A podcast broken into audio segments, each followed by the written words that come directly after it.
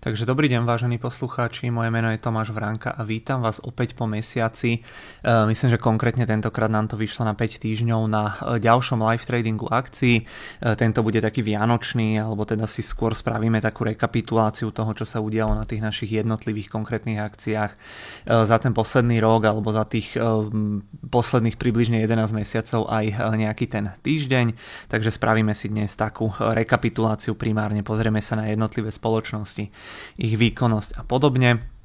E, napriek tomu na začiatku tu mám ako vždy e, tento disclaimer alebo toto upozornenie, ktoré hovorí, že obchodovanie alebo investovanie sú stále rizikové a že každý teda by si mal zvážiť, e, či v podstate je ochotný toto riziko akceptovať alebo nie, ale poďme pomaly teda k veci. Začnem tým, čo som v podstate spomínal aj v priebehu toho minulého live trendingu alebo minulého mesiaca. Vtedy som vás pozýval na našu konferenciu, ktorá bola myslím 20.11. ak si správne pamätám pamätám zhruba nejaké 3 týždne dozadu. E, konferencia prebehla úspešne, mali sme veľmi dobré ohlasy a e, aj z tohto dôvodu sme sa rozhodli, že spravíme e, záznamy, ktoré teraz môžete získať z tejto konferencie všetkých tých prednášok a aby toho nebolo málo, tak okrem tých záznamov z tej samotnej konferencie môžete u nás získať ešte aj bonusové materiály, ktoré spolu s záznamami z tej konferencie vám vieme alebo môžeme poslať. Všetko, čo preto musíte spraviť je v podstate to, že si dáte takýmto spôsobom našu webovú stránku normálne xtb.com lomeno sk alebo cz, zrolujete sa sem trošičku nižšie, dáte si, že získať záznam zdarma.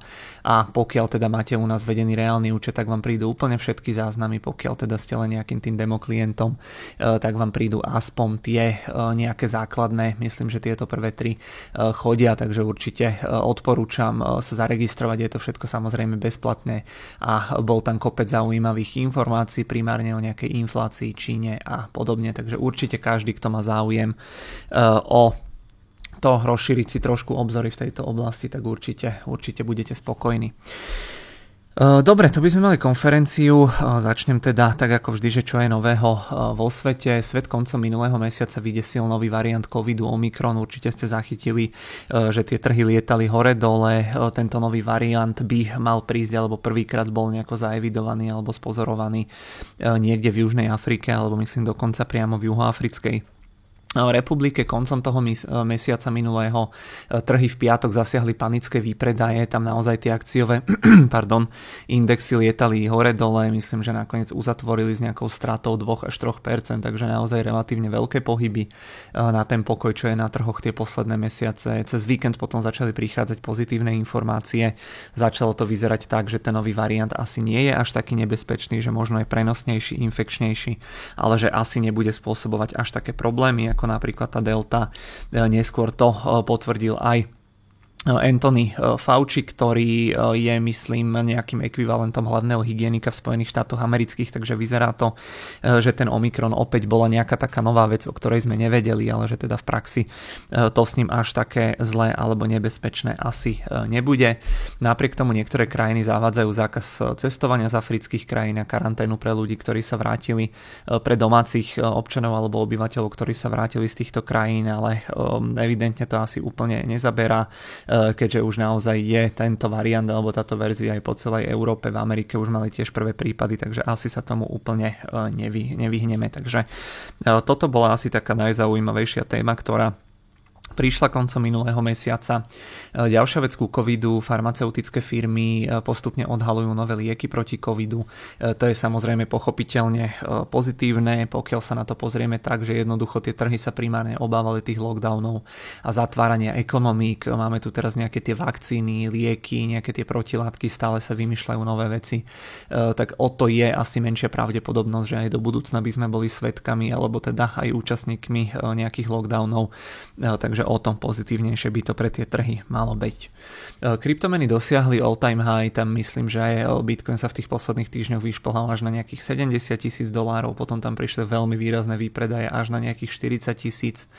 Uh, tie kryptomeny tým pádom skorigovali, teraz sa momentálne pohybujeme niekde medzi týmito úrovňami. Eh, inflácia v Spojených štátoch je najvyššia za posledných 40 rokov, eh, tam tie posledné hodnoty sa pohybovali až okolo nejakých 6%, takže veľmi výrazná, výrazná inflácia alebo vysoká inflácie, ktorá má za následok to, že uťahovanie menovej politiky príde asi teda skôr, ako sa pôvodne čakalo a zvyšovanie sadzieb tiež zrejme uvidíme už ten budúci rok, čo by malo spraviť peniaze a financovanie menej dostupnými a tým pádom by to malo spomaliť ekonomickú aktivitu a aj tú infláciu. E, vysoká inflácia vyšla taktiež aj v eurozóne, e, tá inflácia tam bola dokonca najvyššia od vzniku tej eurozóny a v rámci e, tejto alebo tohto zoskupenia tá inflácia bola myslím 4,9%, ak si pamätám.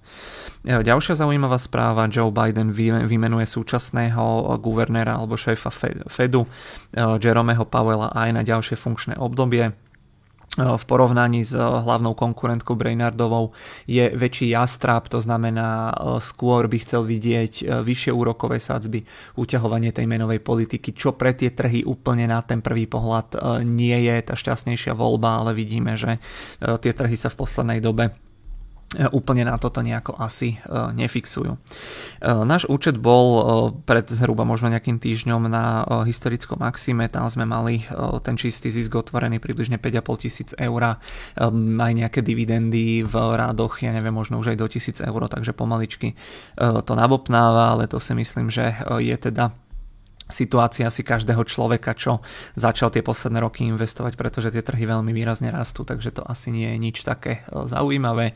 A posledný bod, mali sme pokračovanie e, toho nášho seriálu po vydaní o trzích. E, konkrétna téma bola Čína, aj tentokrát to bolo s Danom Vožechovským, naozaj bolo to našlapané informáciami, Dan, Dan vie o tej Číne naozaj veľmi veľa, takže určite ak to niekoho zaujíma, tak odkaz dám pod toto video a taktiež určite každému odporúčam odporúčam, aby e, sa na to teda pozrel. E, druhý e, takýto štandardný slajd, ktorý pre vás si vždy chystám, čo je nového na našich akciách, Zrejme najzaujímavejšia tá korporátna e, udalosť, ktorá nastala v priebehu toho minulého mesiaca, bolo to, že americká spoločnosť, farmaceutická spoločnosť, ktorú máme v portfóliu Johnson Johnson, e, ohlásila, že sa rozdelí na dve firmy. E, ono určite si pamätáte tí, ktorí nás pravidelne sledujú, že tá firma pozostáva z troch divízií.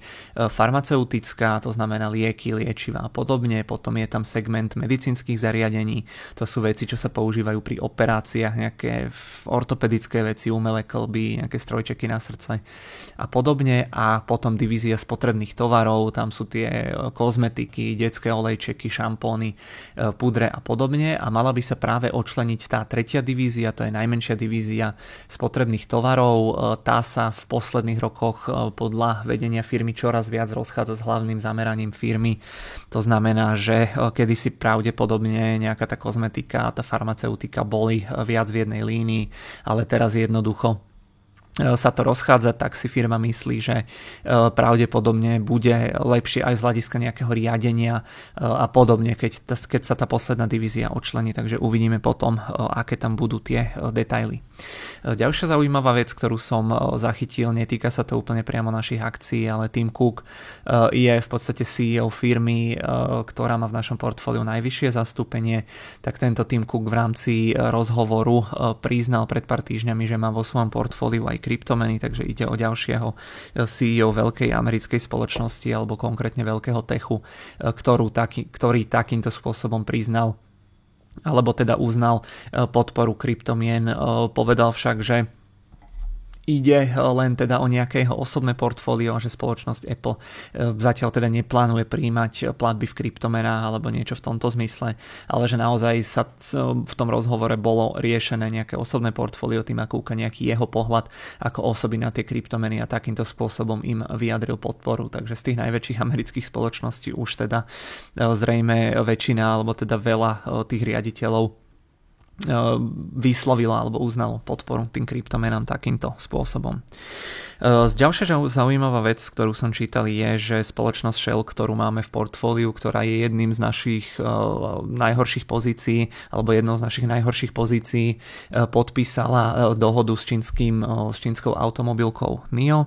Do roku 2025 by tieto dve firmy spolu mali postaviť v Číne zhruba 100 staníc na výmenu batérií. Tým pádom by sa mala odbúrať najväčšia nevýhoda elektroaut.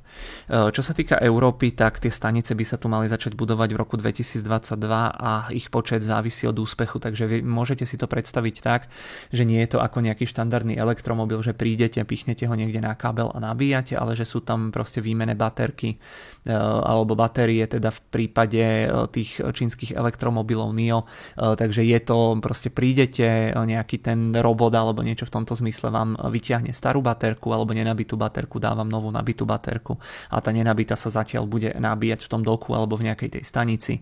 Mm, keď sa dobije, príde ďalšie auto, tak opäť sa tie baterky vymenia, takže podľa mňa veľmi smart riešenie, e, že až sa čudujem, že s tým niekto neprišiel skôr, ale tak asi tam budú nejaké e, technické ohraničenia alebo obmedzenia, prečo to tak e, nebolo. Predposledný bod na tomto slajde Alibaba celkovo čínsky trh ďalej klesá, často sa skloňuje delisting akcií, tá Alibaba myslím, že už sa pozrela až na nejakú úroveň okolo 120 dolárov, takže sú tam tie reálne obavy, ono to všetko asi podporilo aj, podporila aj firma Didi čínska, ktorá tiež oznámila, že teda sa bude zrejme z Ameriky stiahovať a bude sa obchodovať už len v Hongkongu, takže to by spravilo tie akcie nedostupnejšími, oveľa drahšími pre amerických alebo európskych investorov a práve preto tie akcie akcie takýmto spôsobom e, oslabovali. A posledná informácia, ktorá sa mi sem vošla, je, že e, Intel plánuje zrejme spin-off e, svojej divízie Mobileye. To sú tie autonómne auta. Opäť je to asi zamerané trošičku inak ako ten primárny biznis Intelu, takže firma si myslí, že takýmto spôsobom ten Mobileye bude vedieť lepšie fungovať ako teda pod krídlami Intelu, takže tiež som zvedavý potom na nejaké podrobnosti, pretože v dobe natáčania tohto videa nie nejaké ešte úplne detailné informácie k tomu som eh, nenašiel. Eh, len pre predstavu, aby, aby ste si to vedeli nejako predstaviť, tak ten mobil aj, ak si správne pamätám, e, tvorí zhruba 2% z celkových tržieb e, tej skupiny alebo tej firmy Intel. E, tam sa bavíme, myslím, že to bolo nejakých 300 miliónov, ale nie som si teraz istý, či za kvartál alebo za rok.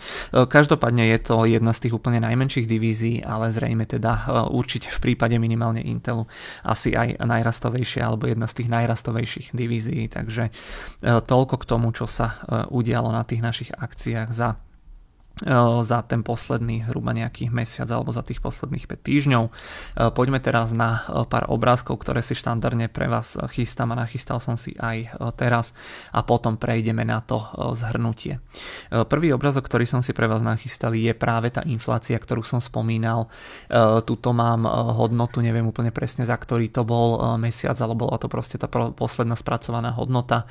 Tá inflácia, nie je to jadrová inflácia, ale tá bežná CPI medzi medziročná zmena 6,2%, môžeme vidieť, že zhruba tých 6,1-6,2% to bolo aj okolo roku 90, ale predtým vyššia inflácia bola naposledy až v roku, alebo ešte v roku 1982, takže naozaj e, tá prechodnosť tej inflácie, na ktorú sa všetci spoliehali, alebo na ktorú sa teda Fed spoliehal z toho hľadiska, e, alebo dávali ju zavinutým e, preťaženým dodávateľským reťazcom, nedostatku ľudí a podobne, tak to vyzerá, že asi to úplne dočasne nebude.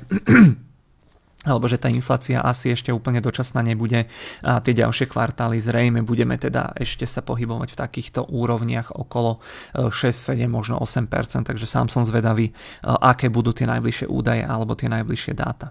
E, podobná situácia aj v tej eurozóne, tu mám tie časové rady alebo teda tie hodnoty len od roku 97, je to však najvyššia hodnota 4, tuto ja mám 4,1%, ale myslím, že to bolo 4,9, neviem prečo mi to no každopádne môžeme vidieť, že eh, podobne vysoká inflácia bola naposledy okolo veľkej hospodárskej krízy eh, v roku 2008, odvtedy eurozóna alebo teda európska. Aha, tuto mám euro áre. Áno, nič, každopádne bude sa to týkať určite podobné hodnoty eurozóny, aj teda Európskej únie. Naposledy v podobne vysoké hodnoty 2008, ale tie posledné roky sme sa pohybovali pri tej inflácii niekde pod 1% v priemere, takže naozaj tie súčasné hodnoty v kontexte Európskej únie sú naozaj veľmi, veľmi vysoké. Eh, takže tiež uvidíme, ako to dopadne, ako to bude eh, vyzerať. Eh, spravil som si tiež pre vás taký sumár alebo také porovnanie dvoch košov alebo dvoch indexov. Prvý je Russell 1000 Value, druhý je Russell 1000 Growth Index alebo teda Value akcie versus rastové akcie. Pozrel som to od začiatku tohto roka, ako sa vyvíjajú.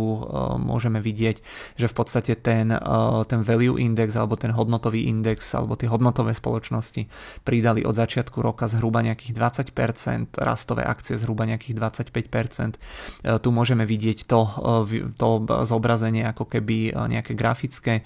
Biela čiara sú tie hodnotové firmy, oranžová čiara sú tie rastové spoločnosti. Môžeme vidieť, že ako začal rok, tak niekedy v priebehu februára sa to trošičku rozišlo, že tie rastové firmy sa im možno nedarilo až tak dobre, ale niekedy v polovičke toho roka tie rastové alebo ten index tých rastových firiem dobehol tie hodnotové firmy, potom sa pohybovali spolu a posledný zhruba mesiac, mesiac a pol opäť majú návrh tie e, rastové akcie. Takže si pamätám na začiatku roka, myslím, že február alebo malé marec sme s Jardom mali po vydaní o trzích, kde sme sa bavili, že či je to teda e, koniec e, tej nadvýkonnosti tých rastových akcií v porovnaní s tými hodnotovými, či naozaj znova začne záležať investorom aj na tých oceneniach. Chvíľku to tak vyzeralo, alebo prvých pár mesiacov to tak vyzeralo, ale opäť teraz tie posledné týždne nám ukazujú, že tie rastové akcie sú stále veľmi obľúbené teda aj u tých uh, investorov. E, napriek tomu, čo som teraz hovoril, že sa dobre darí e, rastovým akciám, tak to samozrejme, alebo evidentne úplne neplatí pri e, všetkých rastových akciách. Tento obrazok tiež nie je úplne aktuálny, je to obrazok z môjho asi úplne najobľúbenejšieho Twitterového účtu Charlie Bilelo, neviem, či to správne čítam, určite odporúčam každému, kto má Twitter, aby sa pozrel na ten účet, je to v podstate zahraničný americký analytik a veľmi pekné takéto nejaké tabulky, infografiky. Tam tam veľakrát dáva a toto bolo porovnanie tiež ešte možno z nejakých pred, e, spred 3-4 týždňov, e, kedy porovnával v podstate e, hodnoty alebo pokles jednotlivých akcií v porovnaní s Nasdaqom. Nasdaq v momente robenia tohto obrázku bol na historických maximách, to znamená, že môžeme vidieť, že pod tým, pod tým historickým maximum sa Nasdaq nachádzal 0,0% a že napriek tomu kopec spoločností, z ktorých veľa je práve takých, alebo veľa bolo veľmi veľmi obľúbených tie posledné možno dva roky. E, investori ich nakupovali bez toho, aby tie firmy ešte niečo ukázali, dokázali, bez toho, aby mali zisky a hovorilo sa, alebo hovorili e, títo investori, že jednoducho nezávisí alebo nezáleží na na tom, že či tá firma zarába alebo nie, keď má dobrý biznis model. E, takže tieto spoločnosti, e, také tie akcie, ktoré viac menej zatiaľ iba slúbovali tie zisky a raz nejakých tržieb, tak tým sa úplne tie posledné mesiace nedarí. Môžete vidieť, že od tých svojich konkrétnych historických maxim okolko desiatok percent sú nižšie. Niektorí takí fakt miláčikovia, čo aj ja si pamätám, Nikola minus 85%, ja neviem, Virgin Galactics minus 70%, Bio Beyond bola veľmi obľúbená firma, eh, Robinhood bol obľúbený, Zoom, eh, Baidu, Alibaba, tam je to skôr spôsobené tou Čínou ako takou. Eh, tým firmám sa darí dobre, ale mimo tohto ešte niekde tu bol myslím, že aj Palantir som tu videl aha, tu máme Palantir minus 45% do toho svojho historického maxima. E, takže ten autor týmto obrázkom alebo touto tabulkou chcel teda povedať, že nie je v korekcii celý ten technologický trh, ale že vyzerá to tak, že na tom trhu sa začali filtrovať firmy, ktoré reálne zarábajú alebo už e, niečo zarobili v minulosti a že také tie firmy, ktoré e, viac menej slubovali zatiaľ v minulosti, ale ešte sa úplne nepredviedli tak, že sú v nejakej miernej korekcii. Takže kto sa nebojí, možno ideálna príležitosť na nákup nákup. E, kto sa bojí, alebo kto teda si myslí ako ja, že veľa z týchto spoločností bolo naozaj úplne nezmyselne ocenených, tak e, asi má trošku taký e, pocit na srdci, že konečne sa trochu ukázalo, že naozaj na tom ocenení musí závisieť a že historicky boli určite obdobia, kedy to tak asi nebolo, ale že skôr či neskôr sa to aj v histórii väčšinou vrátilo na, na tie nejaké rozumné hodnoty. Keď sme pri tých nejakých nezmyselných oceneniach, mám tu ešte jeden obrazok, ktorý sa mi veľmi páčil. že kebyže mám zhrnúť rok 2021 do jedného obrázku, tak je to asi tento obrázok. Je to screen Rivian Automotive elektroautomobilky, ktorá mala IPO pred pár týždňami alebo mesiacmi, už si to presne nepamätám, e, ale môžeme vidieť trhová kapitalizácia zhruba 100 miliard amerických dolárov, len pre porovnanie je to plus minus veľké ako e, najväčšie automobilky sveta, myslím, že Volkswagen má nejakých 120 miliard, takže veľmi podobne, ale čo je tam zaujímavé je, že tržby toho Rivianu za jednotlivé roky môžete vidieť sú 0, 0 a opäť 0, takže e, spoločnosť ocenená na 100 miliard amerických dolárov s nulovými tržbami, so stratami Tie straty samozrejme mladá rastová firma, to by tam nebolo až také podstatné, ale jednoducho takto si ceniť firmu e, na 100 miliard, e, to sú oveľa vyššie valuácie, ako majú, ja neviem, BMW, Daimler a podobne, s nulovými tržbami. No, e, uvidíme, či ten budúci rok tiež bude takýto nejaký divoký.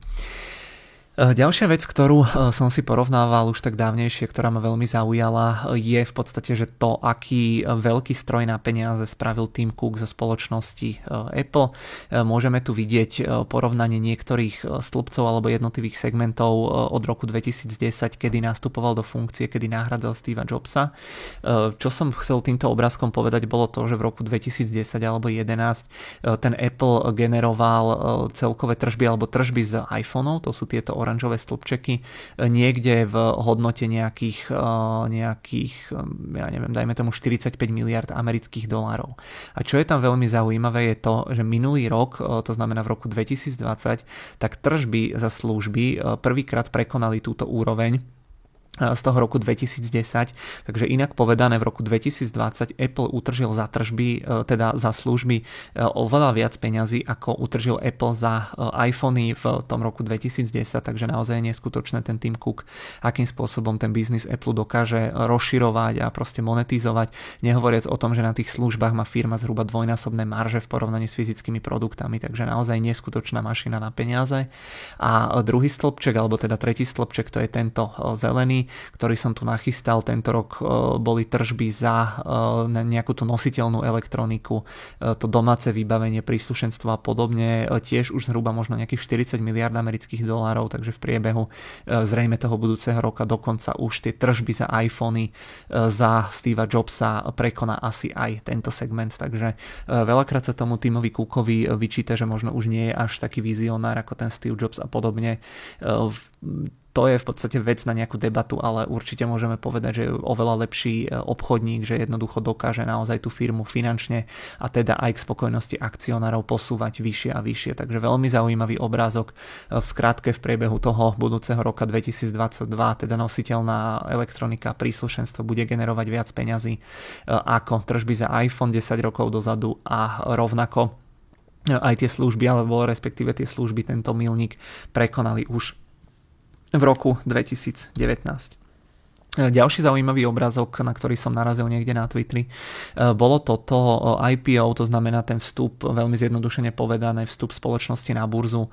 Je to veľmi obľúbená investičná príležitosť nových, hlavne teda nových investorov, ktorí jednoducho, neviem, historicky úplne mi to asi nedáva zmysel, ale veľa ľudí to proste berie tak, že keď je nejaké IPO, treba to rýchlo nakúpiť, pretože tým spoločnosťam sa veľmi dobre bude dariť, aj keď teda história ukázala, že keď opadne ten prvotný hype, tak nemusí to byť úplne e, nejaké pravdivé, ale tento obrazok nám ukazuje nejaký ten priemerný denný výnos za prvý deň alebo počas toho prvého dňa po IPO. A je to tu rozdelené do niekoľkých e, kategórií. E, môžeme vidieť že eh, pokiaľ ide o nejaké technologické IPO, to znamená, keď vstupuje na burzu technologická firma, tak eh, za ten prvý deň spraví zhruba, alebo vzrastú tie akcie zhruba o nejakých 31%. Keď vstupuje, toto je hlavne to zaujímavé, keď vstupuje na trh firma, ktorá má EPS menšie ako nulu, to znamená, keď je tá firma stratová, tak spraví 26% v priebehu prvého dňa, ale keď tá firma zarába, to znamená, keď už je trošku zrelšia, hej, už dokáže generovať peniaze tým akcionárom, tak spraví spraví za ten prvý deň v priemere len polovičku z toho, čo spravia tie stratové firmy, takže tiež ďalšia vec, ktorá trošičku asi je postavená na hlavu, keď sa na to pozrieme, že EPS, keď sú väčšie ako nula, tak jednoducho tie firmy, firmy majú väčšiu výkonnosť ako proste stratové firmy, ale asi je to o tom, že pri tých stratových firmách sa očakáva väčší rast do niekoľkých rokov, takže tak. A posledná kategória, ktorú tu mám, sú tie netechnologické IPO, tie v priemere robia 11,1%, takže úplne ideálna z tohto, čo tu vidím, úplne ideálna situácia je počas prvého dňa IPO nakúpiť e, nejakú technologickú firmu, čo vstúpi na burzu a ideálne teda e, s ziskami e, zápornými alebo teda so strátami. A v priemere môžeme vidieť, že za všetky tie IPO, neviem úplne presne za aké to je obdobie, Aha, ok, tu máme asi od 1980 do 2020, e, takže nejaká, nejaký e, ten priemerný výnos počas toho prvého dňa po e, IPO je možno nejakých 18 alebo 19%, takže opäť zaujímavé, že teda na dračku idú hlavne technologické firmy a stratové firmy. Ďalší zaujímavý obrázok, ktorý som videl, ktorý ma trošku donutil zamyslieť sa nad tou budúcnosťou tých sociálnych sietí, je nejaký ten priemerný čas, ktorý ľudia trávia na sociálnych médiách alebo sociálnych sieťach v minútach.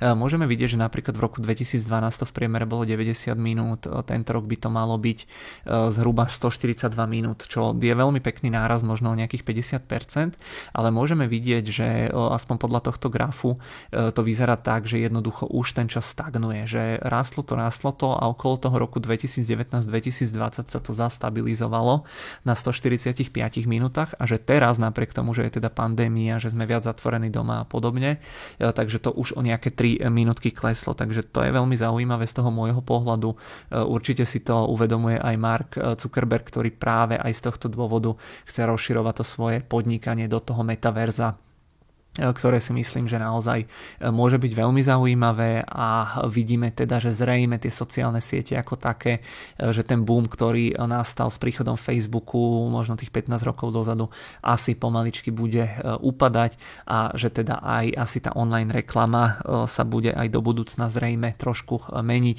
a bude viac možno fungovať v tom metaverze, do ktorého teraz začínajú všetky tie spoločnosti nejakým spôsobom sa začleňovať.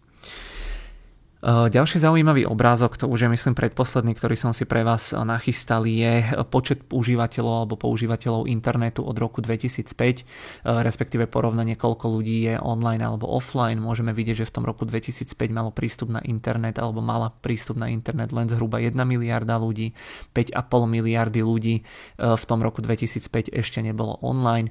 Môžeme pekne vidieť táto tmavomodrá čiara, to je počet ľudí online, oranžová počet ľudí offline, niekedy v v tom roku 2000, odhadom 17-18 sa tie dve čiary preťali, to znamená začalo byť online už viac ľudí ako teda offline. E, tu máme e, tento e, bledomodrý, táto bledomodrá oblasť je v podstate celková populácia a môžeme vidieť, že momentálne sa pohybujeme, že na svete je takmer 8 miliard ľudí, 4,9 miliardy ľudí je online, takže offline stále sú ešte 3 miliardy ľudí, čo je enormný, enormný trh, hlavne teda niekde v Ázii, možno ešte nejaká južná Ázia, Ázia, ja neviem, nejaké africké krajiny a podobne.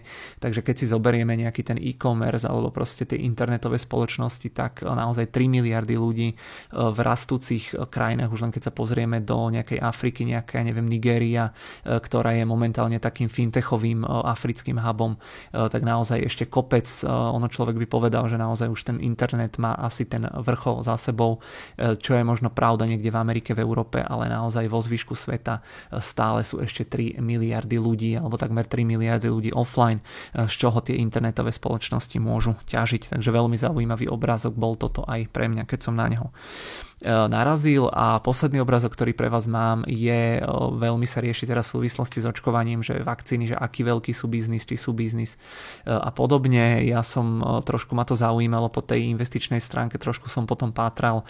Naposledy myslím, že som spomínal, že som sa dopatral k tomu, že napríklad Johnson Johnson tie vakcíny predáva na non-profit báze.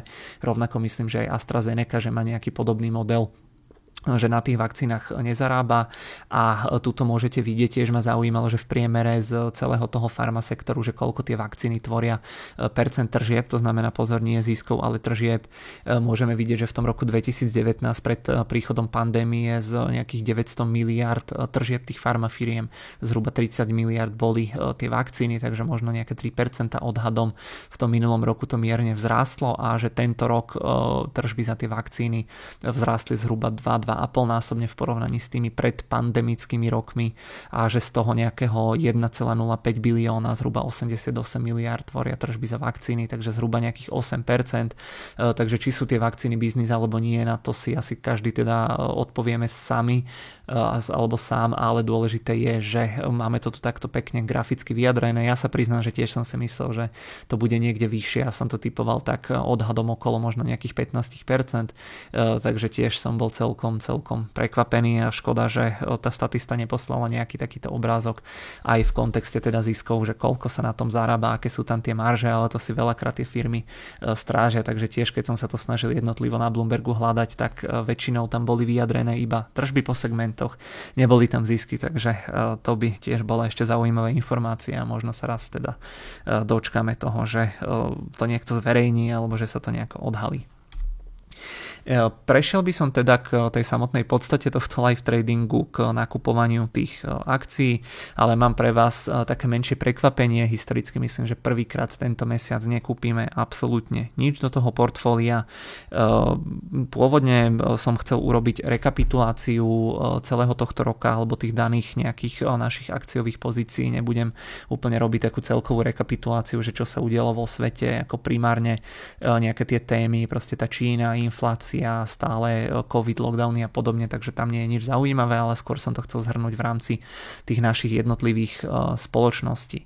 A e, kebyže chcem prikupovať alebo predstavovať aj nejakú novú firmu do toho portfólia, tak naozaj ten webinár alebo to video by malo možno dve hodiny, takže som sa rozhodol, že dnes vám spravím takú rekapituláciu tých našich pozícií, keďže obidve veci by som nestihol, ale zároveň som si vyhliadol jednu akciu, ktorá je nominálne drahšia, neberte to teda, že je drahšia z toho hľadiska, ako ja neviem nejaká Tesla, že má vysoké PIčka, ale proste, že jeden kus tej akcie stojí viac ako štandardne nakupujeme, tak si nechám peniaze z tohto, alebo peniaze, čo som mal vyčlenené na tento mesiac, nechám si tie peniaze na ten budúci mesiac na január a spolu s tým januárovým vkladom alebo s tými peniazmi, ktoré sú vyčlenené na január, potom tú akciu e, kúpim.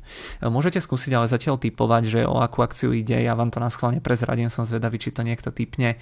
E, stojí viac ako 800 eur, nie je zo Spojených štátov amerických, je to viac menej value firma, funguje celosvetovo, napríklad napriek tomu moc ľudí sa o tú firmu nezaujíma. E, je veľmi dobre diverzifikovaná, všetci tie výrobky poznáme a je v miernej korekcii, možno, no nebudem asi radšej hovoriť koľko, e, takže zaujímavá firma, určite keď e, vám poviem ten názov, alebo keď na to niekto prídete, tak vám to trkne, ale je to fakt firma, ktorú ja si dovolím tvrdiť, že 99% ľudí z nás pozná, ale z toho investičného hľadiska ani ja dlhú dobu mi ani nenapadla, že by som ju mohol kúpiť, takže Zaujímavá firma, veľmi pekne diverzifikovaná, napriek tomu už relatívne veľká firma, viacero zdrojov príjmov naozaj je zameraná na viacero segmentov alebo oblastí e, a akurát by nám tie peniaze mohli výjsť do toho budúceho mesiaca. Takže e, skúste typovať, som zvedavý, kto to typne ako prvý. No a teraz k tým našim 20 eh, pozíciám, ja som si v podstate pri každej firme, myslím, že abecedne som to zaraďoval, nachystal tri eh, slajdy, eh, každej tej firme by som sa chcel pomenovať naozaj možno minútku dve, aby sme tu neboli proste ešte dve hodiny na tomto videu. Narýchlo vám vždy ukážem takýto graf z Bloombergu, kde pekne vidíte v percentách, aby som to nemusel v našej platforme preklikávať, tak som si to takto naskrinšotoval, vždy tu vidíme aktuálnu hodnotu toho, že koľko tie akcie posilnili alebo alebo oslabili eh, k začiat- od začiatku tohto roka k, ku koncu novembra. Na som to robil tak, eh, aby sme to dali za tých prvých 11 mesiacov, keďže ten december ešte nemáme uzatvorený, takže môžete tu vidieť aj ten rozpil 1.1.2021 až 29.11.2021, takže prvých 11 mesiacov. A začal by som teda tou Alibabou, tam môžeme vidieť, že tu na tomto skríne od začiatku roka e, tu mám e, oslabenie o zhruba nejakých 41%, ak by sme to pozerali od toho píku, tak je to možno už aj 60%. E, ja keď som robil tento screen, tak tá cena bola niekde na úrovni 133 dolárov, myslím, že momentálne sme, alebo už sme prekonali aj úroveň zhruba 120 dolárov, takže je tá Alibaba ešte o niečo nižšia. A čo sa týka sumáru nejakých informácií, tak tá Alibaba si od začiatku roka odnáša primárne napätie medzi čínskymi firmami a vládou. Alibaba dostala pokutu pokutu je prakticky v tej Číne e, nejakým tým symbolom boja proti veľkým technologickým spoločnostiam. E, firmy čínske, aj teda Alibaba musela prispievať na spoločnú prosperitu, ktorú si vymyslel súčasný čínsky prezident. Čoraz viac sa skloňuje aj ten delisting. V prípade Alibaby aj vy sa na to veľa pýtate, že aký by bol ten postup, kebyže držíte tie akcie Alibaby u nás a jednoducho sú delistované z toho trhu. Veľa ľudí mi s tým volalo alebo sa na to pýtalo ako na hotovú vec, že čítali, že sa to ide delistovať, to pravda nie je. Je tam proste to riziko, skloňuje sa to, že teoreticky môže k tomu prísť. Napriek tomu ja osobne si asi nemyslím, že e, by sa chcela Čína úplne takto e, odrezať e, od toho zahraničného kapitálu, aj keď v tej Číne asi by ma už neprekvapilo nič. Ale každopádne by to zrejme fungovalo tak, že pokiaľ by k tomu delistingu prišlo, tak ono v podstate aj to ADR, čo vy nakupujete, je zložené z nejakých tých e, originálnych akcií, e, ktoré sa obchodujú alebo ktoré by sa obchodovali napríklad v Hongkongu a tam by to malo fungovať tak, že to ADR sa premení na tie hongkongské akcie, ktoré teda my v ponuke nemáme, takže oni by boli na tom trhu v Hongkongu e, tie akcie predané a vám by bola vyplatená tá hotovosť, takže úplne pri najhoršom jednoducho by ste o tie akcie kvázi prišli, ale by ste dostali tú ich aktuálnu hodnotu v z toho Hongkongu, za ktorú by tie akcie boli predané a bol by vám pripísaný cash na ten váš účet. Takže takto by to teoreticky malo fungovať. E, uvidíme potom, aká, aká bude prax, ale dôležité je tam to, že jednoducho určite by to nemalo dopadnúť tak, že jednoducho o tie akcie prídete a nedostanete za to, za to nič. E, od vrcholu tá firma skorigovala už o viac ako 60%, to som spomínal, tie posledné výsledky tiež neboli úplne 100% ideálne. Tam dokonca aj v rámci tých či čínskych eh, Singles Day eh, ten rast nebol úplne až taký, ako sa očakával v rámci toho eh, malého obchodu, v rámci toho retailu, takže tá Alibaba mala nejaké tie problémy už celkom cel, alebo počet tých problémov sa už celkom nakopil, napriek tomu tá firma veľmi pekne zarába. Charlie Munger dokupoval akcie Alibaby, takže tiež tejto firme verí, ale on je dlhodobo dosť pozitívne nastavený na tú Čínu ako celok. A čo je tam z môjho pohľadu dôležité, je to, že tá Alibaba si asi teda uvedomila, že nemá úplne zmysel bojovať proti tomu čínskemu režimu alebo proti nejakým tým čínskym pokutám a vyjadruje sa pokorne aj v rámci tých protimonopolných vecí. Alibaba povedala, že teda po pochybila a že do budúcna sa chce určite napraviť. E, potom ku každej firme ten tretí slajd bude takýto súhrn e, tých posledných rokov, ako sa firme darilo, takže to si potom zo záznamu pokojne pauznite, viete si to pozrieť. A čo by som tam sledoval je ten rast tržieb, e, to máte tento prvý šedý riadok, medziročný rast tržieb v roku 2018 ako príklad bol 58%, potom 50%, 35, 40, 50, takže naozaj rast, ktorý je úplne enormný, to znamená, že tá Alibaba veľmi pekne funguje. A čo je tam ešte zaujímavé sledovať je e, aj nejaká tá ziskovosť alebo tie zisky 8 miliard, 7, 17, 11, 18, 23, 27 sa očakáva Takže e, určite odporúčam na týchto screenoch sledovať hlavne tú dynamiku toho, že ako tá firma rástla a čo sa tam očakáva do budúcna. Aj pri tej Alibabe môžeme vidieť, že naozaj sa stále počíta s rastom tržieb o 30 alebo 20% a zisky veľmi, veľmi podobne. Takže to si potom každého, ktorá firma zaujíma, viete si to pauznúť a takto pozrieť. Eh, dobre, druhá firma, ktorú máme v portfóliu, najväčšia pozícia je Apple. Ten od začiatku roka pridal zhruba nejakých 21, možno teraz už to bude aj nejakých 25%, takže firme sa eh, veľmi pekne darí. Eh, začalo sa v priebehu tohto roku viac hovoriť o tom Apple aute. Firma by mala spolupracovať na tom vývoji alebo na tej výrobe s korejským Hyundaiom. Začiatkom roka firma prvýkrát dosiahla tržby za jeden kvartál v hodnote viac ako 100 miliard amerických dolárov. Bolo to za ten vianočný kvartál toho minulého roka. E, dopyt po viac menej asi všetkej elektronike bol stále veľmi vysoký, pekne rastú všetky e, segmenty spoločnosti Firma predstavila nové procesory, ktoré začína používať v počítačoch, v pročkových MacBookoch, ktoré by mali byť technologicky pred konkurenciou, takže nejaké technologické zaostanie v prípade toho Apple asi úplne nie je teraz témou. Taký dôležitý milník tohto roka Tim Cook oslavil 10 rokov v čele spoločnosti Apple. Firma ako prvá prekonala market cap 2,5 bilióna amerického dolára. Momentálne myslím, že sa pohybuje v úrovni alebo v okolí tých historických maxim, že ten market cap je už niekde 2,7-2,8 bilióna, takže neskutočné, ako ten Apple stále rastie.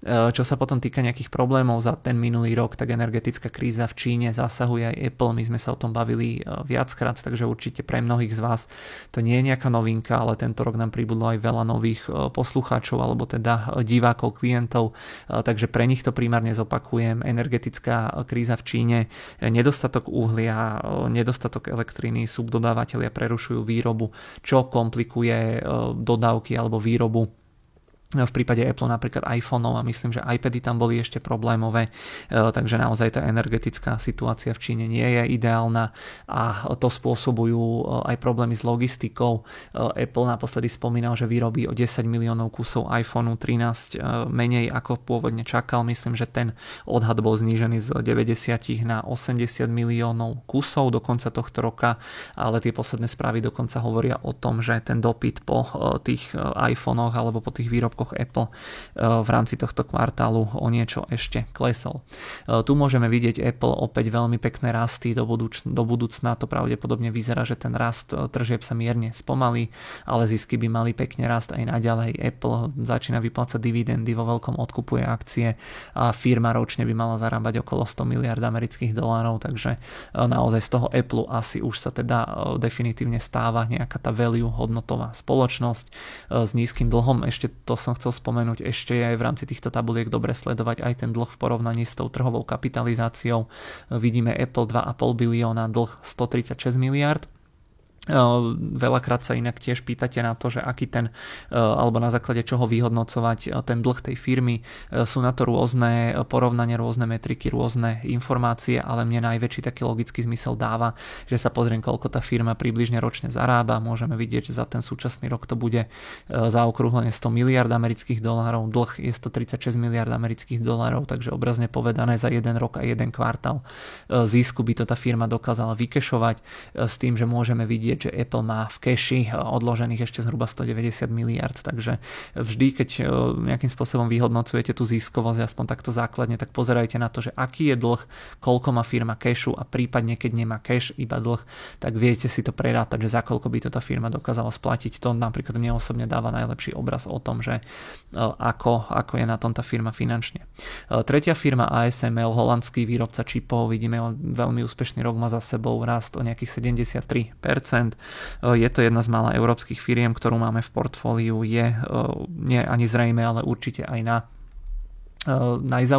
najzaujímavejšia. E, dopyt po čipoch je z celého sveta stále veľmi vysoký. E, podiel ASML na trhu stále rastie. Do budúcna by firma mala začať dominovať ešte viac, ako tomu bolo doteraz. ASML prakticky nemá konkurenciu, firma je drahšia, má vysoké PIčka, kupovali sme ju na vyšších úrovniach, ale logicky by mal ten dopyt po jej výrobkoch aj do budúcna rásť. Mal, mal by byť ten trend teda rastový alebo rastúci, takže aj z tohto dôvodu sme sme tú firmu kupovali. E, tu sa potom vieme pozrieť na na to, akým e, tempom tej firme rastú tržby. E, môžeme vidieť, že tie posledné roky bol to dvojciferný rast. V roku 2021-2022 stále sa tam počíta s dvojciferným rastom. E, firma má veľmi pekné marže, okolo 20-30% tie čisté marže. Hrubé marže sú až okolo 50%. Každým rokom firma zarába viac a viac, takže veľmi, veľmi pekná spoločnosť alebo veľmi s, peknou, s veľmi peknou perspektívou firma potom aj do budúcna, aj keď je drahšia, vidíme v súčasnosti market cap zhruba 300 miliard, tie zisky zhruba nejakých 6 miliard, takže tam sa bavíme, že tie PIčka sú niekde okolo úrovne, eh, okolo úrovne 50-60, čo je relatívne vysoká hodnota.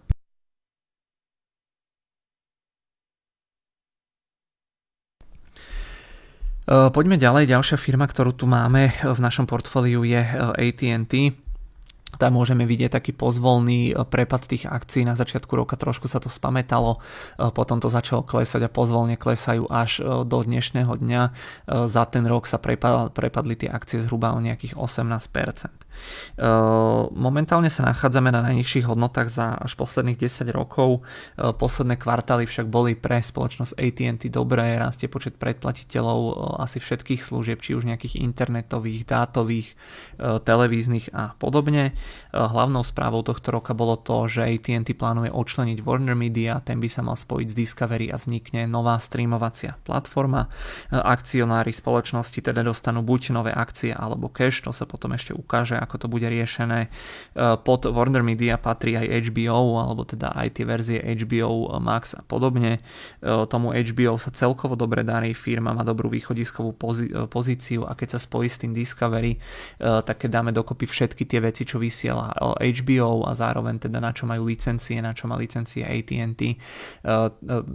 AT&T z Discovery, tak dokopy, keď sa spoja tieto dve platformy, tak by mali pokrývať rôzne športové proste udalosti, filmy, seriály, rozprávky, reality shows, rôzne, ja neviem, programy o varení, hej, rôzne, rôzne takéto a podobné veci. Takže naozaj mala by to byť veľmi zaujímavá konkurencia a hlavne taká najrôznorodejšia, pretože väčšinou tie súčasné streamovacie platformy sú zamerané na možno filmy, e, seriály ako Netflix, e, Disney+, Plus, e, pod nich napríklad patrí zo pár značiek, k tomu sa ešte dostaneme, ale tiež tam nemajú natoľko rôznorodý obsah, ako by mala mať táto platforma, takže veľmi som na to zvedavý. Firma tým odčlenením e, zniží svoj dlh, ale samozrejme aj výplatu dividend a AT&T e, si obhajilo toto rozhodnutie toho spin-offu e, teda s tým, že sa chcú sústrediť viac na ten svoj primárny biznis, ktorým sú telekomunikačné služby. Tu môžeme vidieť AT&T, tam do budúcna sa počíta s nejakým tým poklesom tržieb, s poklesom, poklesom tých, myslím, že aj marže som videl, že by áno, mierne mali klesnúť. Ale čo sa týka toho čistého zisku net income, tak ten by mal do budúcna potom rásť na tie najbližšie roky, takže e, je to taká kontroverzná firma, je veľmi zadlžená, môžeme vidieť, že ten dlh je až nejakých 205 miliard amerických dolárov, ale čas toho dlhu by firma mala preniesť na tú novú spoločnosť, na tú streamovaciu platformu, e, takže trošičku asi by tam mala prísť taká nejaká konsolidácia. E, druhá európska firma v našom portfóliu, nemecká automobilka BMW, určite všetci poznáme, od začiatku roka pridáva zhruba nejakých 20%. Tam po príchode covidu automobilky oslabovali, alebo akcie automobiliek oslabovali, svet sa obával spomalenia ekonomik a dopytu e, po takýchto nejakých cyklických tovaroch alebo výrobkoch. Dopyt sa však veľmi rýchlo odrazil, automobilky e, však už porušili na základe tej paniky e, objednávky na čipy, čo rozhádzalo opäť tie dodavateľské reťazce a práve z tohto dôvodu tie automobilky dodnes nedokážu úplne 100% fungovať tak, ako by chceli, že jednoducho nestihajú uspokojovať ten dopyt, pretože je problém s logistikou, problém s čipmi a podobne.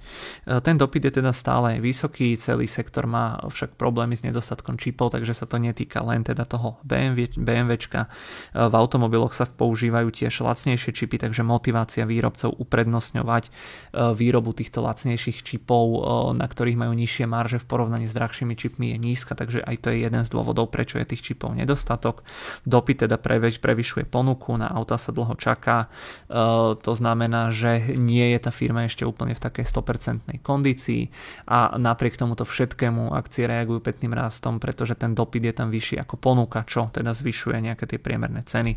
A BMW by momentálne malo mať rekordný rok, aj keď sa pozrieme do Bloombergu, tak tie tržby za tento rok by mali byť uh, niekde okolo úrovne 124 miliard. Vidíme, že v porovnaní s tými minulými rokmi je to o niečo viac a podobne by to malo byť aj s tým ziskom za tých posledných vidíme LTM znamená posledných 12 mesiacov, takže keď rátame tých 12 mesiacov, tak už sme na tých rekordných tržbách, ale za celý tento rok by to malo byť 124 miliard, zhruba nejakých 12 miliard zisku, takže predpokladám, že aj naďalej bude firma vyplácať peknú, peknú dividendu a malo by sa jej dariť aj do budúcna, aspoň teda podľa týchto odhadov. Ďalšia firma, ktorú máme v portfóliu je Berkshire Hathaway od začiatku roka plus nejakých 24%. Pri tom Berkshire Hathaway sa nestalo asi nič nečakané. Firma vo veľkom odkupovala akcie počas celého roka. Berkshire má rekordný objem hotovosti. Veľké investície firma počas tohto roka nerobila. Niektoré tituly predala či redukovala. Tam išlo napríklad o nejaké bankové akcie a podobne. Niektoré firmy dokupovala, napríklad telekomunikačné spoločnosti. Myslím, že Verizon tam kupoval Buffett, e, T-Mobile kupoval, neviem, že či nie, potom nakoniec aj AT&T, e, taktiež aj nejaké farmaceutické spoločnosti a podobne. E, Berkshire Hathaway veľmi veľa investuje do obnoviteľných zdrojov a čistej energie a jej firmy veľmi pekne a stabilne zarábajú aj počas tohto pandemického roka, čo môžeme vidieť aj na týchto informáciách. Za tento rok 2021 sa očakávajú 300 miliardové tržby celej skupiny a zhruba 26 miliardový zisk, takže opäť sa bavíme o historických e, číslach. E, firma, tuto to máme trošku skreslené tým e, cashom a tými ekvivalentami, keďže pod Berkshire patrí aj nejaký poisťovací biznis, ale firma naozaj je na tom s hotovosťou veľmi dobre, takú tú čistú hotovosť E, ktorú by mohla použiť na nejaké splatenie dlhu alebo buybacky, myslím, že je okolo 140 miliard, takže naozaj e, finančne Berkshire veľmi, veľmi dobre. E, ďalšia firma, ktorú tu mám je Boeing. V zásade ten Boeing od začiatku roka je plus minus na nule. Celkom pekne od začiatku roka vzrástol aj o možno nejakých 30-40%, potom prišli zase nejaké problémy. Vo svete sa cestuje stále menej, to je logicky pre výrobcu lietadiel negatívne.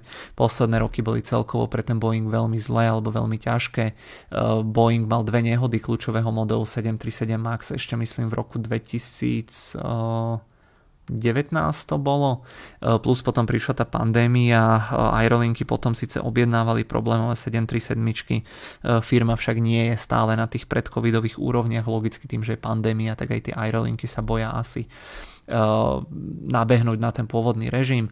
Eh, Boeing má problémy aj s inými modelmi, konkrétne ide o vady na trupoch iných modelov, eh, taktiež aj Boeing má potom problémy s logistikou a dodávkou niektorých súčiastok, takže pre ten Boeing to nebol asi úplne ideálny rok. A keď sa pozrieme v porovnaní, posledný asi taký dobrý rok pre Boeing bol rok 2018, 100 miliardové tržby, 10 miliardové zisky Teraz sa pohybujeme niekde na dvoch tretinách e, z úrovne tých tržieb. Zisky sú stále za tento rok alebo budú za tento rok záporné, keď už sa to Boeingu preklapa, ale vidíme, že teda niekedy do toho roku 2023 podľa týchto odhadov by tá firma mala e, sa dostať na tie pôvodné úrovne, ale e, znova sme pri tom, že jednoducho máme tu COVID, máme tu pandémiu a uvidíme, ako sa to celé vyvinie. Ďalšia firma, ktorú máme v portfóliu je Coca-Cola, to asi netreba úplne predstavovať túto firmu, že čo to je a čo robí. Na začiatku roka mierna korekcia, potom rast, potom zase mierna korekcia, takže sa nachádzame zhruba len nejaké 2% nad tou e, úrovňou zo začiatku e, roka. Po príchode pandémie klesal dopyt po výrobkoch Coca-Coly v segmentoch s vysokými maržami, o tom sme sa tu už viackrát bavili. E, boli zatvorené reštaurácie, boli zatvorené kina, nekonali sa športové udalosti a podobne. Taktiež boli zatvorené aj kaviarne Costa, ktoré patria pod e, Coca-Colu. E, ľudia tiež menej cestovali a menej si kupovali e, nejaké tie menšie balenia, na ktorých firma viac zarába na týchto miestach všetkých, ktoré som spomínal, sa predáva s vysokými maržami. V reštauráciách tiež máte väčšinou, ja neviem, také tie tretinkové balenia tej Coca-Coly, kde tá flaška stojí 2-3 eur a tam pochopiteľne Coca-Cola na tom zarobí viac, ako keď si kúpite nejakú dvojlitrovku za 1 euro. Takže to bol ten problém pre Coca-Colu, že ten dopyt síce stále bol, ale ten dopyt bol zo segmentov s nízkymi e, maržami. E, tento rok 2021 bol ale taký e, zlomový objem predaných nápojov, ale firme počas tohto roka rástol aj na miestach, eh, teda pardon, toto je ešte za ten eh, minulý rok, eh, to sú tie supermarkety, ktoré som spomínal, že tam ľudia kupovali tie veľké balenia, ale tento rok teda priniesol čiastočný návrat späť, malo by ísť o najlepší rok za tie posledné roky a s rastom sa teda počíta aj na ten budúci, pona budúci rok, ale pochopiteľne aj v tomto prípade bude všetko závisieť od tej pandémie. Vidíme Coca-Cola za tento rok 2021, tržby by mali byť 38 miliard, čo je viac ako tie posledné roky. Zisky by mali byť niekde okolo úrovne 10 miliard, takže tiež pekný rok pre Coca-Colu. Ak sa pozrieme na ten súčasný stav, tak dlh 41 miliard, cash zhruba 4, 14 miliard alebo 15 miliard. To znamená tá čistá pozícia cashová je strata, alebo teda dlh minus nejakých 25 miliard, 10 miliard ročne Coca-Cola zarába, takže zhruba za nejaké 2-3 roky by to bola schopná splátiť, takže tiež pekná finančná situácia Coca-Coly. Ďalšia firma, ďalšia problémová firma z portfólia je Intel, tam tiež môžeme vidieť, že od začiatku roka ten Intel pridal možno aj nejakých 40%, potom opäť začal padať následkom nejakých problémov a informácií, ktoré teda prišli k Intelu. Konkurencia stále nespí, roky stále ten Intel eh, dobieha, alebo teda v mnohých oblastiach už aj eh, prebieha eh, predbieha. To dobiehanie spätné tej konkurencie je však veľmi dlhý proces, ktorý bude pravdepodobne trvať roky. Intel však stále pekne zarába, má veľmi vysoké marže. V rámci posledných rokov alebo v rámci posledných výsledkov Intel spomenul, že tie najbližšie roky to krátkodobo ovplyvní ziskovosť a marže. Intel plánuje investovať, chce otvárať nejaké nové továrne a podobne a práve toto krátkodobo tie čísla asi zhorší. E, čo je tiež ešte zaujímavá informácia, že Intel sa plánuje viac otvoriť a vpustiť zákazníkov do svojich procesov. E, ak teda nejaké firmy od Intelu budú brať nejaké servery e, do svojich serverovní, tak Intel ich tam pustí a budú si tam môcť prispôsobiť nejaké svoje veci, čo doteraz možné nebolo. Nový CEO firmy Pat Gelsigne robí túr po svete a snaží sa dohodnúť s vládami na zrýchlení procesu výstavby nových tovární a na dotáciách. Tie vlády si uvedomili, že ten eh, sektor semiconductor, že nie je dobré, keď eh, stojí iba teda na tajvanskom TSMC, čo je politicky dosť veľký problém, ale jednoducho chcú eh, viac podporiť výrobu tých mikročipov aj doma a Intel tohto využíva a snaží sa s tými vládami nejako dohodnúť alebo vytlcť z toho, čo možno najviac. Firma tiež oznámila investície do továrne v Arizone vo výške 20 miliard amerických dolárov a nová, relatívne nová informácia je to, že teda zrejme prebehne spin-off tej autonómnej divízie je Eye, ktorú už som dnes spomínal. E, tu sú čísla Intelu napriek teda tým problémom, čo má, tak e, tento rok by mali byť tržby 73 miliard, zisk 21 miliard, takže neskutočné čísla. E, do budúcna tie najbližšie roky mala by byť tá ziskovosť ovplyvnená presne tým, ako som hovoril, že tie marže by sa mali dočasne znížiť.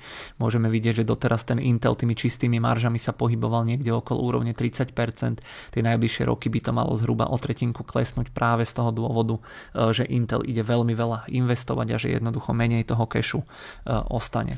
E, ďalšia firma, ktorú tu mám je JD.com. Je to v podstate čínska konkurencia Alibaby, firma s podobným zameraním. Tam máme ale veľmi malú pozíciu, nakupovali sme ju v podstate v kontexte alebo teda ako doplnok k tomu čínskemu ETF-ku. Tá pozícia je od začiatku roka okolo nuly. Tržby firme rastli o 40%, avšak aj tu si firma odnáša istotu v oblasti čínskej politiky a ekonomiky. S podobným rastom sa počíta aj na najbližšie roky.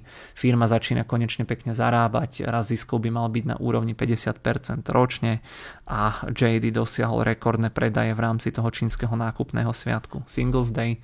Tu môžeme vidieť tabulku market cap JD zhruba 140 miliard tržby medziročný rast 40%, 40, 21, 20, takže veľmi pekné e, hodnoty, ale je tam dôležité to, že môžeme vidieť, že ešte 2 roky dozadu, 2-3 roky dozadu firma vykazovala stratu, ale že teraz už každým rokom tie zisky veľmi pekne rastú. V roku 2019 boli tie zisky miliarda, potom 1,6, tento rok by to malo byť 2,5 miliardy, budúci rok 3,5, 5, takže je to firma, ktorá sa preklápa z tej rastovej fázy do tej hodnotovej.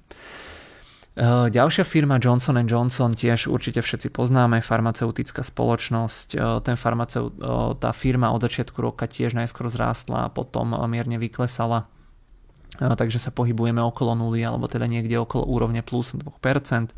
Farmaceutický biznis je stabilný, minulý rok firma doplacela hlavne na odklad plánovaných operácií, ktoré už sa však obnovili. Johnson Johnson sa bude deliť na dve spoločnosti, to je ten spin-off, ktorý som spomínal.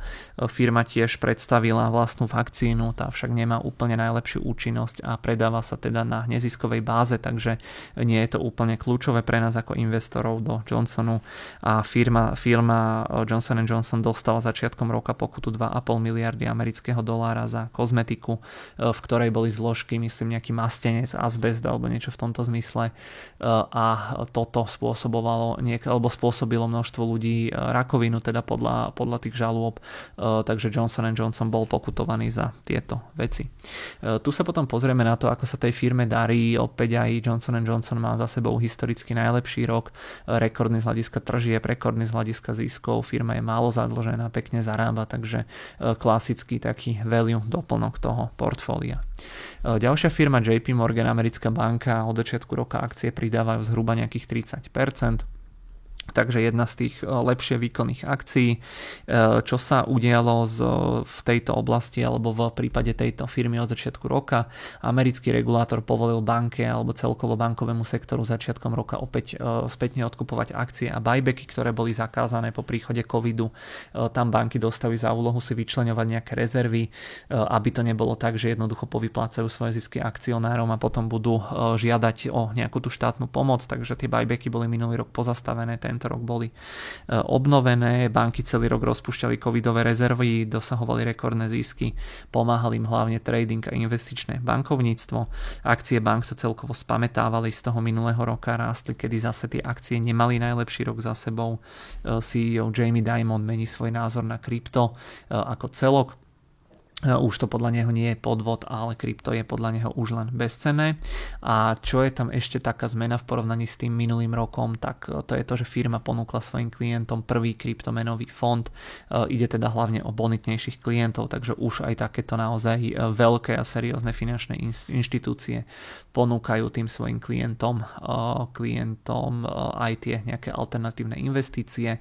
Tu môžeme vidieť opäť pre JP Morgan rekordný rok 121 miliard alebo 123 miliard tržby do konca roka, zisky zhruba 45 miliard, takže naozaj neskutočné čísla, neskutočne vysoké marže, takže buybacky, dividendy, stabilná, stabilný americký bankový sektor, tam tiež nevidím úplne nejaký problém. Ďalšia firma Kraft Heinz tam tie akcie tiež okolo nuly, alebo respektíve od začiatku roka pridali zhruba nejaké necelé 2% aj v tomto prípade. E, nestalo sa tam absolútne nič zaujímavé, firma bola stabilná aj počas pandémie, možno ešte pomohlo to, že ľudia jedli viac doma, že sa predávali tie ich výrobky. Firmu sme nakupovali nízko, potom pekne rásla, potom zase klesala, takže nič asi, čo by tam stálo nejako za zmienku. E, môžeme vidieť tento rok tržby zhruba 26 miliard, budúci rok mierny pokles, e, ziskovosť firmy zhruba 3 4 miliardy ziskov každý rok, takže v tom Kraft Heinz máme takú menšiu pozíciu za pár stoviek, takže tiež uvidíme, nie je to úplne firma, ktorá, nechcem povedať, že by sa mi nejako nepáčila, ale nie, je to proste tak, také niečo stabilné a nezaujímavé, že niekomu to vyhovovať môže, môže aj navýšiť tú pozíciu, pretože tá firma funguje asi teda celkom dobre. Už teraz tie posledné roky aj po tom poklese viem, že jej verí aj Buffett, ktorý povedal, že stále super firma, lenže on ju kúpil proste žiaľ za vysokú cenu. E, ďalšia spoločnosť Lockheed Martin, výrobca nejakých zbraní, e, vojenskej techniky, stíhačiek a podobne, od začiatku roka e, okolo nuly. E, najskôr tam bol rast, potom pokles, potom zase rast, potom zlé výsledky, zlý výhľad, zase pokles o nejakých 12% a podobne. E, firma mala problémy s logistikou, ako aj mnoho iných firiem. Dodávky od niektorých subdodávateľov stagnovali alebo boli teda menšie, ako by firma potrebovala. Práve z tohto dôvodu nesplnila v rámci posledných výsledkov očakávania tržieb a ziskov. Najbližšie dva roky by mali zisky aj tržby stagnovať. Lockheed Martin zvýšil dividendu o 8% a buybacky o približne 5 miliard amerických dolárov, čo je zhruba 5% spoločnosti. E, v spoločnosti Lockheed Martin by malo pomôcť aj to, že vo svete rastie to geopolitické e, napätie e, Amerika versus Čína, Čína versus Tajvan, ja neviem, Ukrajina versus Rusko, Blízky východ a podobne. Tam do mnohých týchto krajín, ja neviem, Tajvan, Spojené štáty americké, aj pri tej Ukrajine, do mnohých týchto krajín Lockheed Martin dodáva proste tie svoje stíhačky, zbranie, zbranie zbraňové systémy a podobne. E, teoreticky firme by malo uškodiť skončenie vojny v Afganistane, ale to sme sa bavili pri poslednom dokupovaní, že to nemusí byť úplne pravda, takže e, uvidíme aj politicky nejako vojensky, ako ten svet bude vyzerať tie najbližšie roky, ale Lockheed Martin opäť firma, ktorej sa e, darí relatívne stabilná, len teda v rámci posledných výsledkov mala trošku slabší výhľad kvôli tej logistike.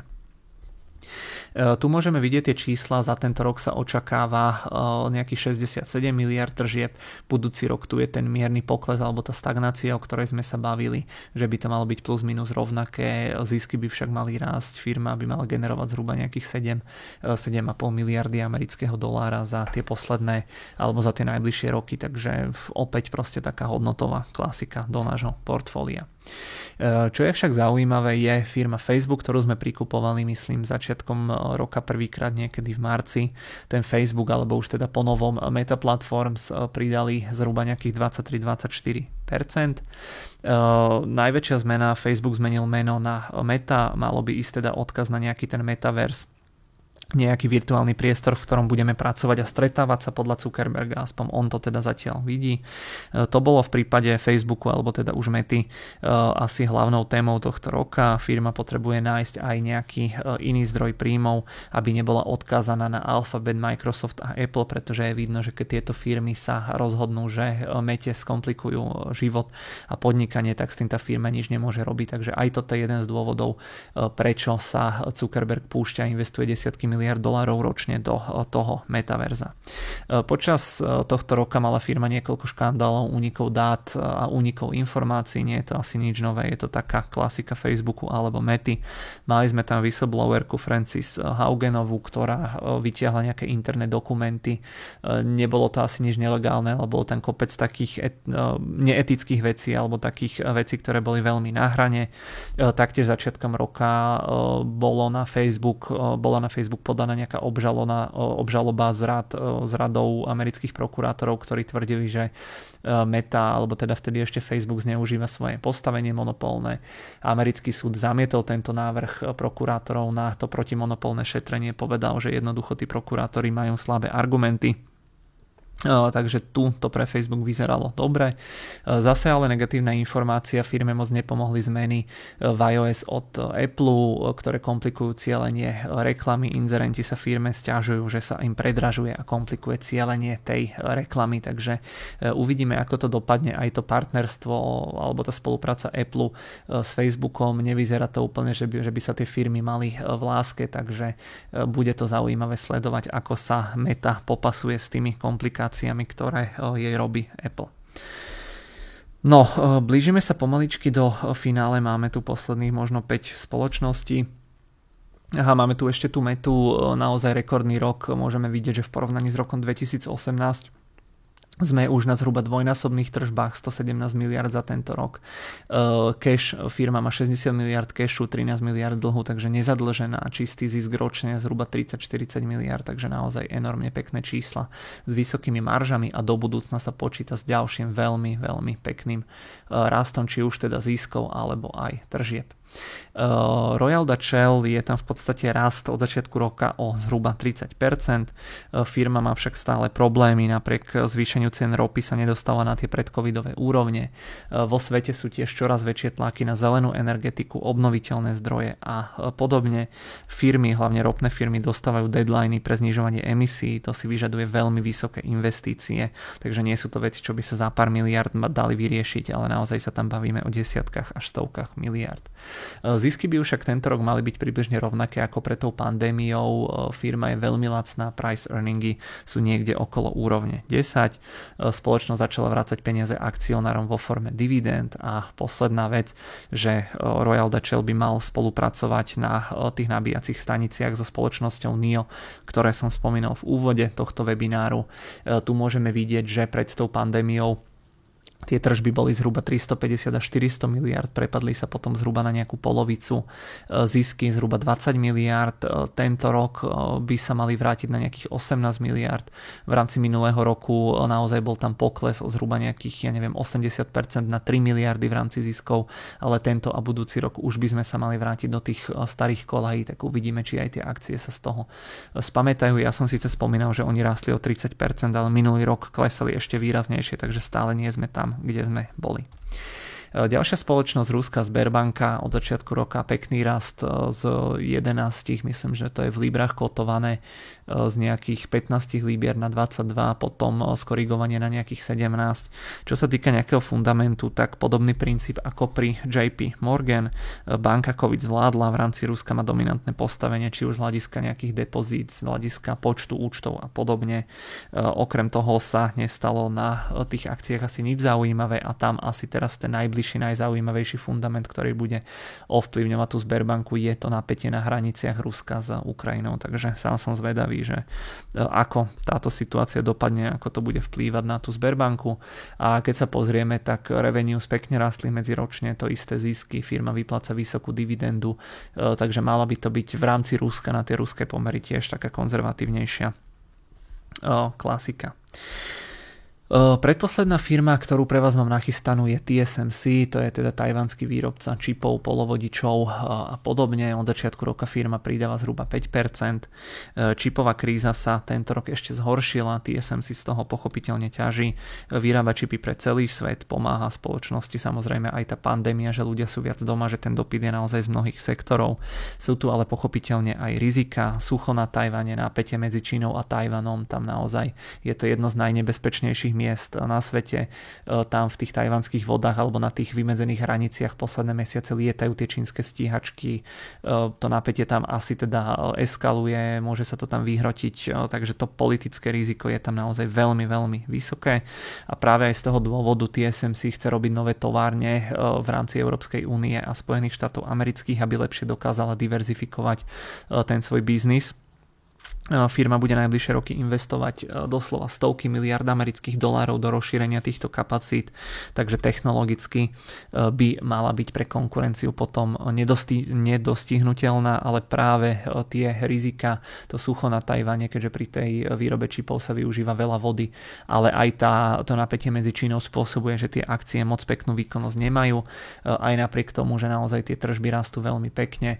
Môžeme vidieť medziročný rast zhruba 25%, sa očakáva v porovnaní s minulým rokom tržby 56 miliard, zisky zhruba 21 miliard, e, takže úžasná firma, 35 miliard kešu, 25, 20 miliard dlhu, takže e, firma má čistú tú kešovú pozíciu, takže tiež mimo tých vecí, čo som spomínal, tam nevidím niečo, prečo by tá akcia nemohla byť pokojne e, do pár rokov aj niekde na dvojnásobku. Uh, úplne posledná samostatná akcia, ktorú pre vás mám nachystanú je Walt Disney. Ten od začiatku roka odpísal nejakých 16% napriek tomu, že e, bol tento rok pre Disneyho lepší ako ten minulý. Firma mala po príchode covidu problém so zatváraním parkov, hotelov, lodí a podobne, na čom samozrejme nemohla zarábať a to sa odzrkadlilo aj teda na tej e, jej ziskovosti. Na druhej strane sa ale pekne rozbehol Disney Plus, streamovacia platforma, ktorú e, neobmedzuje pandémia. Teraz sa parky a hotely pomaly otvárajú, tržby z daného segmentu pomaly rastú a vrácajú sa do toho normálu. Teoreticky by teda firma mala byť silnejšia a lepšie diverzifikovaná komplikovaná ako pre tou pandémiou, keďže jej pribudne nový zdroj príjmov ale koncom minulého mesiaca dosiahla, ja som síce napísal historické low, to je, to je omyl, to sa ospravedlňujem, tam by malo byť low za ten posledný rok, takže tie akcie, spomínal sa tam nejaký mierny pokles alebo spomalenie rastu tempa pridávania nových predplatiteľov Disney+. Plus.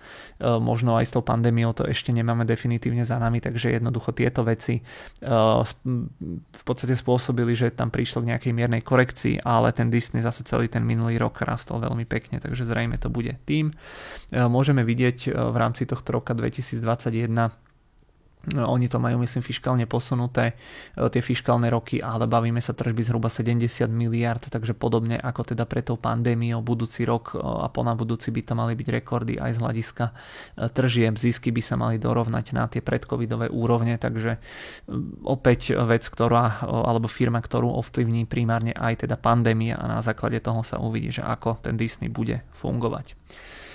No, eh, to by bolo eh, z jednotlivých firiem eh, všetko. Ešte by som krátko niečo povedal teda k etf V portfóliu máme 3 tie etf ETF na teda 4 etf na S&P 500, Nasdaq, DAX a čínske etf Americké akcie sú na maximách alebo niekde v okolí tých historických maxím. Ocenenie pomaličky dobieha tie akcie, takže tie PIčka pomaličky pozvolne klesajú. Všetko však bude závisieť od ďalšieho vývoja v oblasti COVID covidu. Videli sme to začiatkom alebo koncom minulého mesiaca, kedy naozaj prišli nové informácie o Omikrone a tá firma proste, alebo firmy, akcie firiem začali klesať, bola tam panika, takže uvidíme, čo nám to prinesie. Podobne to určite bude aj pri DAXe a zase v Číne ide primárne o to, ako sa doriešia problémy Evergrandu a či bude vláda aj ďalej bojovať proti technologickým firmám, takže pomocou tých ETF špekulujeme logicky na celý trh a nie na tie jednotlivé spoločnosti. Uh, S&P ešte taký rýchly sumár od začiatku roka pridal zhruba nejakých 24%. Tuto mám rovnaký síce uh, hore nadpis, ale toto je Nasdaq, ten pridal zhruba 26%, takže podobne ako S&P, DAX pridal nejakých 11% a Čína odpísala nejakých 12%, takže takto sa darilo tým našim ETF-kam. Uh, dobre, to by bolo z tej prezentácie všetko. Ešte tu mám zo pár otázok, ktoré ste mi uh, posielali, takže to narýchlo prebehnem a vidím, že plus minus sme v rámci toho nášho štandardného času tej hodinky a štvrť. Uh, princíp stále rovnaký, aj tento mesiac spokojne píšte otázky počas teda webinára alebo na YouTube, pod video na YouTube, alebo teda mi ich pošlite e-mailom zjednodušené verzie tých otázok. Veľa z vás sa pýta, alebo teda aj nejako individuálne sme riešili, že máte pokúpené rastové akcie, nejaké tie Palantíry, Virgin Galactics, že veľa z týchto spoločností koriguje, že tie akcie mierne oslebujú, že či to dokupovať alebo predávať. Ja som tie spoločnosti v podstate na začiatku ukazoval, že koľko sú od tých historických maxim, naozaj Virgin myslím minus 70%, Palantír minus 50%. Ten princíp, alebo ja by som to tak povedal, že jedno jednoducho, keď tej firme, e, keď sa vám páčila za tú plnú cenu, tak teraz keď ju máte v korekcii o nejakých, ja neviem, 50 až 70%, tak sa vám musí o to viac páčiť aj tá firma. Ale jednoducho, ak ste do toho išli len s tým, že e, chcete špekulatívne e, tú firmu alebo tú pozíciu proste nejako zarobiť, hej, krátkodobo v priebehu pár mesiacov, jednoducho ten hype už nám teraz spomenul, tak jednoducho asi úplne, alebo neviem, že či tam je taká pravdepodobnosť, že aj druhýkrát by tam prišla taká hypová vlna. Možno áno, možno nie, takže ja osobne, kebyže tie firmy mám nakúpené e, a beriem to len špekulatívne, tak asi by som do toho už nešiel, ale keby sa mi, lebo napríklad viem, že veľa ľudí mi hovorilo aj o tom Palantíri, že ste si naštudovali, čo tá firma presne robí. Ja sa priznam, že úplne do toho nevidím, ale keď jednoducho sa vám to páči biznisovo, tak to, že je tam teraz tá korekcia, že tá akcia je lacnejšia, tak o to viac by ste sa mali tešiť. Takže tá odpoveď na tú otázku závisí asi od e, týchto vecí. E, prečo nekupujem viac európskych akcií? Portfólio je zamerané primárne na USA. E, je to jednoduché, v Európe podľa mňa nie je veľa zaujímavých firiem, sú to primárne firmy z nejakých klasických sektorov, nejaký neviem, priemysel, chémia, neviem čo tu ešte máme, energetiku tu máme, potom nejaká, ja neviem, farmaceutika, možno nejaké potraviny a podobne, nejaké banky, ktoré väčšinou sú ale oveľa problémovejšie ako v prípade Ameriky, takže jednoducho tá Európa z môjho pohľadu málo zaujímavých progresívnych firiem, sú to až moc stabilné firmy, ktoré naozaj fungujú desiatky, stovky rokov, čo nemusí byť nevyhnutne zlé, ale sú to väčšinou také dividendové tituly, ktoré sa plácajú tak do boku dlhé roky s tým, že človek má nejakú dividendu. Nie je to úplne úplne e, až taký konzervatívny investor nie som, takže e, asi, asi tak. E, streamovaniu sa darí, prečo nekupujem akcie Discovery priznám sa, že úplne sa mi nechce špekulovať na to, že jednoducho budem nakupovať akcie Discovery, aby som potom dostal, eh, alebo teda potom spin-offe, aby sa to nejako vykryštalizovalo. Ja sa skôr pozerám na to tak, že niečo teda za to AT&T dostanem, či už cash, alebo akcie tej novej firmy a ten Discovery vždy sa dá potom kúpiť. Hej, teraz je dokonca v korekcii, tá akcia dlhodobo proste klesa, eh, takže ja by som skôr, kebyže sa mi páči to streamovanie, tak počkám tá firma, ako bude vyzerať, ako bude ocenená, čo sa tam bude čakať a keď tak potom sa do toho pozriem, nechce sa mi úplne špekulovať takto obklukou e, na to, na to celé. Posledná otázka, čo tu mám, či očakáva Warren Buffett korekciu, že prečo drží toľko kešu. Ja som to spomínal aj pri tej jeho firme, že Berkshire Hathaway momentálne drží, myslím, 143 miliard tam bolo, alebo 145 miliard kešu.